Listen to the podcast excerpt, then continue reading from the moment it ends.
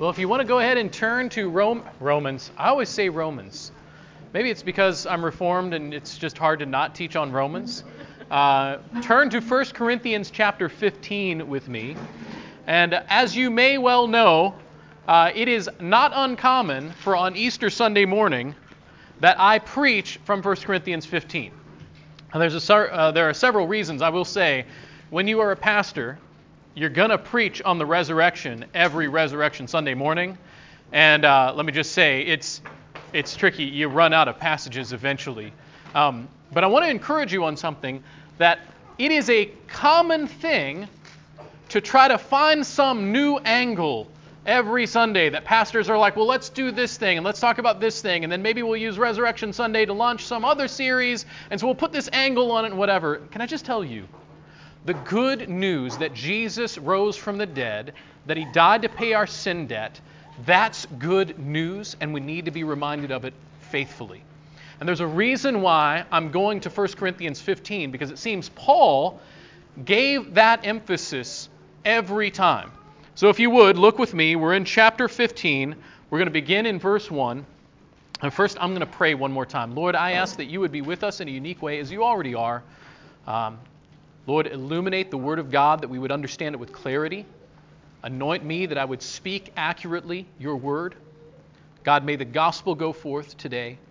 May we leave here challenged, filled with your Holy Spirit to do the work that you have for us. And God, just receive glory as we delight in this good news. In Christ's name, amen. So, verse 1, it says, Now, brothers and sisters, I want to remind you of the gospel I preached to you, which you received and on which you have taken your stand. By this gospel you are saved if you hold firmly to the word I preached to you. Otherwise, you have believed in vain. Now, some of you may remember from our sermon series we did last year on 1 Corinthians that Paul had a lot of trouble with the church at Corinth. Uh, it's funny because you know he writes to you know Philippi and he's like, "I love you guys so much," and then with 1 Corinthians or both of the Corinthians, he's like, "Where do I start?" um, there was actually an issue in Corinth that people were coming along teaching a false gospel, had actually rebelled not just against Paul, but against the faithful gospel message. And there was a big mess that came out of that. And so Paul is not just saying, hey, hold on to the gospel because that's what matters. It's not merely that he's saying, of course he's saying that, that's important, but it's because somebody actually was trying to teach a false gospel in Corinth, and some had actually run away and believed it. And so Paul is saying, You better believe the gospel that I preach to you, otherwise, this is all for naught. Like, either it's the gospel and you're holding fast to it, or this is all worthless. Right? So now I will say that this is a thing, even now, we have an issue with those who come along and try to change the very nature of the gospel. Uh, some of you watched the documentary American Gospel Christ Crucified, and in it, uh, the quote unquote progressive Christians are in this effort to try to take away the idea of the substitutionary atonement of Christ. It sounds too harsh to them. They don't like the idea of God's wrath. They're like, shouldn't have God done it another way? And I'm going to tell you, you take away the substitutionary atonement, you have taken away the gospel. And so, even now, just as in Paul's day, there is now also a continued effort to try to change the very nature of the gospel and we were actually, I was actually discussing with Kathy earlier how this is how our enemy likes to work. Because sure, he could try to work through Scientology or through some other pagan thing, but that's never going to get him what he wants fully.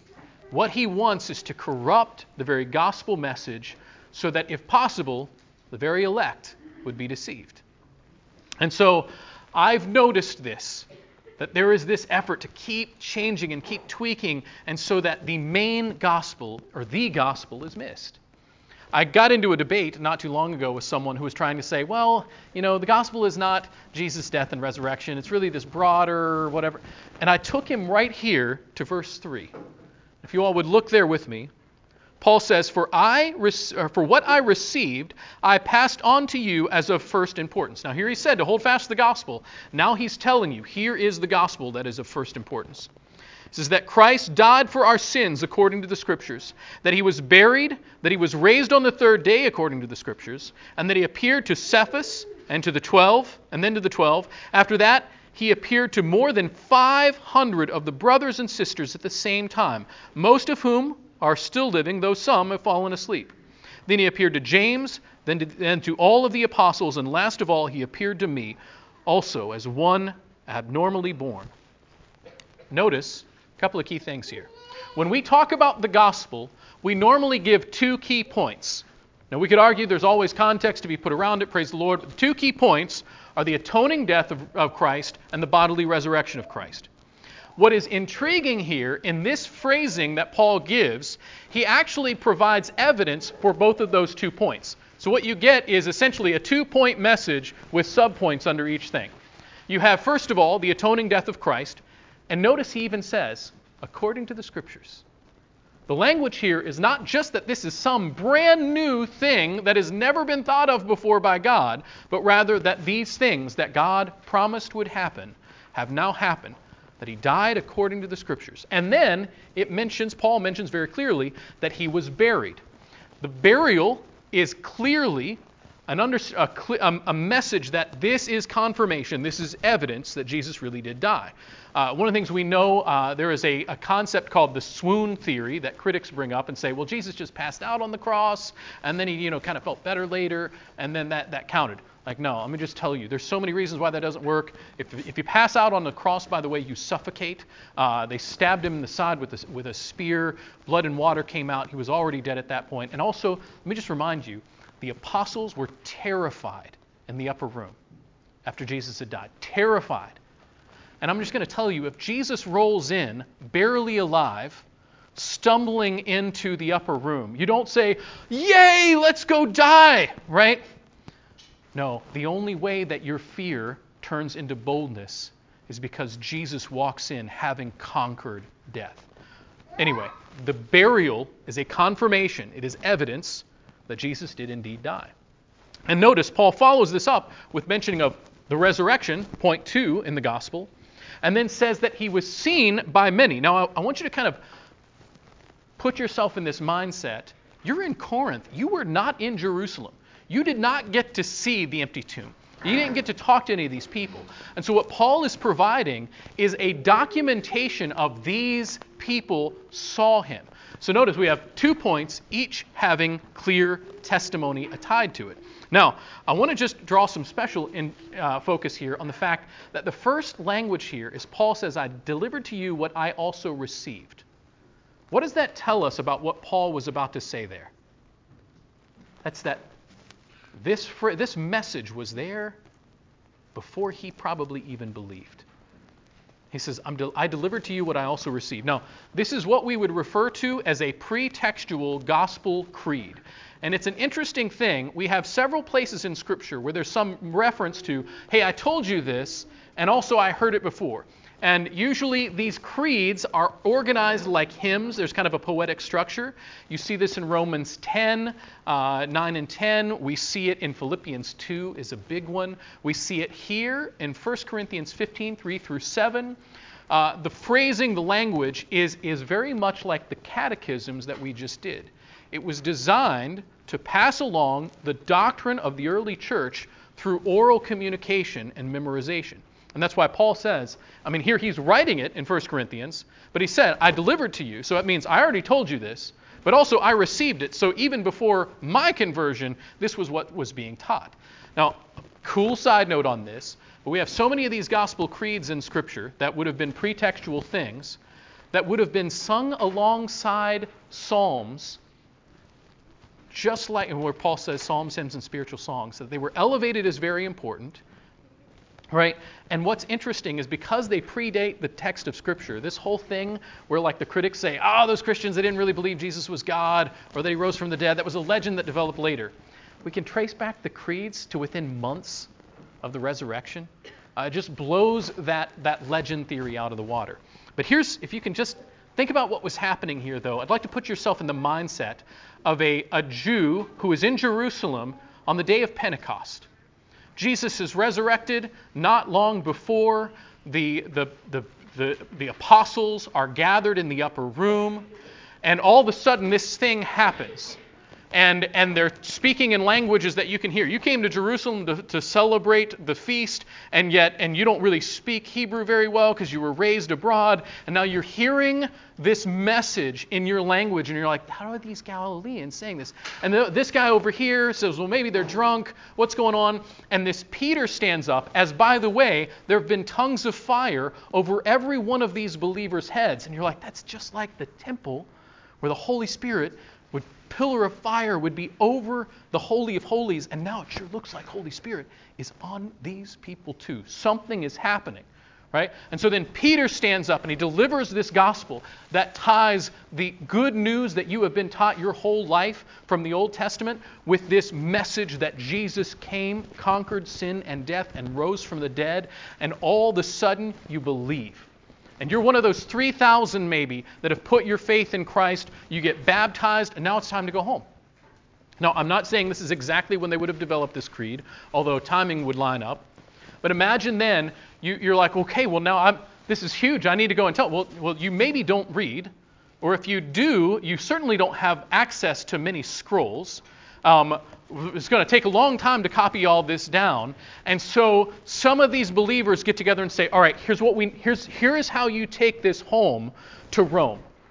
And they say, and so they get you to memorize this whole, okay, so Christ died for our sins according to scriptures. That's really important. It's part of that he rose from the dead. Uh, he was buried and he was raised on the third day according to the scriptures. And then he appeared to Cephas. That's, that's Cephas over there. So you've, you've talked to him, you've seen him. He's the guy that gave that big message that you just heard. Okay, so he appeared to him, then to the other 12, and then there were like 500 people at a time.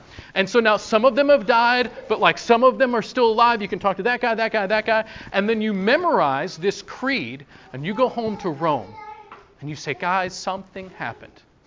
And you deliver this gospel message.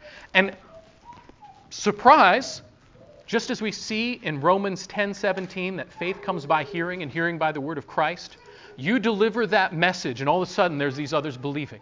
And you say, well, okay, this is amazing. We've got a church now. And so then you teach them what you learned. And this, brothers and sisters, is how a lot of the gospel was being spread. It's why Paul, we can't really figure out how the church at Rome started, but our best guess is that this is how. Because Paul keeps saying he's writing the book of Romans to the Romans, saying, like, I need to make sure you guys get your theology all built in, but praise the Lord, something happened there.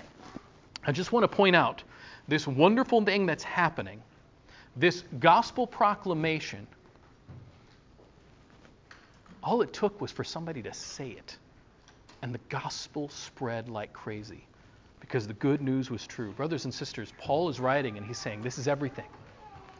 I, I delivered to you of a first importance. Brothers and sisters, the gospel is everything. So, uh, in the middle part of chapter 15, Paul gives some example related to this false teaching that was coming along, where they were saying that, well, the, the, Jesus didn't really raise from the dead, there's not really a resurrection, this is all just kind of a spiritual thing. And Paul is countering that. In verse 20, if we're going to skip down to verse 20, he says, But Christ has indeed been raised from the dead, the first fruits of those who have fallen asleep. For since death came through a man, the resurrection of the dead comes also through a man. For as in Adam all die, so in Christ all will be made alive. I always like to point out this is not a message of universalism. This is everyone who is in Adam will stay in death, and everyone who is in Christ will be made alive. This is but each in turn. Christ the first fruits, then when he comes, those who belong to him. Then the end will come. When he hands over the kingdom to God the Father after he has destroyed all dominion, authority, and power. Now, thinking just a message, uh, just a minute, that, that this message is not merely that Christ has risen and now he's king over your heart. The message is that Christ is king over everything. It says here that when he returns, he's going to destroy all dominion and authority. Uh, if you want to look at this kind of each in turn language that Paul has put in here. He says that first of all, Christ, he's the first fruits of the resurrection. We've, we've seen what happens. He's, he's showed up. But then also, eventually, all the believers will be raised. But then the third thing is that the kingdom that is going to be handed over to the Father. And, this, and, and that all of this rule and authority is somehow to be destroyed. Now, I just want to, not his rule and authority, but all this other. I will just make a little side note um, we are in a time where people are feeling the effects of tyranny. We have brothers and sisters being persecuted in North Korea, in Saudi Arabia, in China, in Canada. Um, brothers and sisters being persecuted in Loudoun County, Virginia. Brothers and sisters being persecuted in New Jersey and California. Tyranny is like a boot stomping on all things that honor God right now, even within our country. And I think it's an intriguing thing now as I talk to even non believers. When they look at like what's happening in Shanghai, where people can't even leave their homes, and they're just like, this is just not right. I'm like, exactly, exactly. And so to be able to say, listen, I am proclaiming the good news of a sovereign king who has beaten death and who is even now the king over everything. Matthew 28 says, All authority has been given to him. And so, brothers and sisters, wouldn't you rather serve that king? And, and there are times which that means disobeying human leaders in order to obey the one true king. And then understanding that a day is coming when his kingdom is going to come in its fullness and he will destroy every one of those false rulers. Brothers, uh, sisters, I will tell you, like, the gospel is absolutely about my repentance and faith. But man, the secondary reality is we proclaim Jesus' kingdom. In Romans 10, it says, I am to believe in his atoning death and resurrection and to declare him my king. The kingdom of God is coming, and that is key to this. And I will tell you right now, that's one more thing that really sounds good to someone who is parched on tyranny and thirsty for the water of the word that comes from the one true king. So, verse 25 For he must reign until he has put all enemies under his feet. The last enemy to be destroyed is death. For he has put everything under his feet. Uh, now, when it says uh, that everything, when it, when it says that everything has been put under him, it is clear that this does not include God himself, who put everything under Christ. When he has done this, then the Son of Man will be made subject to him who put all things under him, so that God may be all in all. I always just love Paul. He's like, just to clarify, in case you go off onto bad doctrine here. And uh, I like how Paul does that. Brothers and sisters, the gospel results in the destruction of death and tyranny. So, Continuing on, he says, If there is a natural body, there is also a spiritual body. So it is written, the first man, Adam, became a living being, the last Adam, a life giving spirit. The spiritual did not come first, but the natural, and after that, the spiritual. The first man was of the dust of the earth, the second man is of heaven. As was the earthly man, so are those who are of the earth. And as is the heavenly man, so also are those who are of heaven. And just as we have been born in the image of the earthly man, so we shall bear the image of the heavenly man. Verse 50 says, I declare to you, brothers and sisters, that flesh and blood cannot inherit the kingdom of God, nor does the perishable inherit the imperishable. Listen, I tell you a mystery. We will not all sleep, but we will all be changed in a flash, in the twinkling of an eye, at the last trumpet. For the trumpet will sound, the dead will be raised imperishable, and we will be changed. For the perishable must clothe itself with the imperishable, and the mortal with immortality.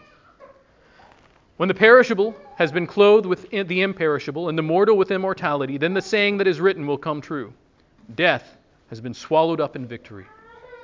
Where, all death, is your sting? Or where, all death, is your victory? Where, all death, is your sting? The sting of death is sin, and the power of sin is the law. But thanks be to God, He gives us the victory through our Lord Jesus Christ. I think, think about the fact that in countless churches that have gone too far and have denied the bodily resurrection of Jesus, none of chapter 15 makes any sense right? In, in groups of people that would much rather worship Caesar than Christ as king, all of this chapter is easy to just kind of move away. None of it matters unless, as Paul said, Jesus really rose from the dead. That his actual body started to breathe again. That the blood flowed through him again. That he really did get up and walk and do all the things that are associated with a living being. And if that is true, and it is, then there is no sting in death anymore. This, brothers and sisters, is why the apostles were willing to die for the good news that Jesus had risen from the dead and paid our sin debt. It is only because it's true. And, brothers, all of the evidence is for it, not to mention trumping all of that evidence, is God's very word in the New Testament and the Old that this gospel really did come true. Verse 58, he says, Therefore, my dear brothers and sisters, stand firm. Let nothing move you. You think about this. He's writing to people who were tempted to deny the gospel.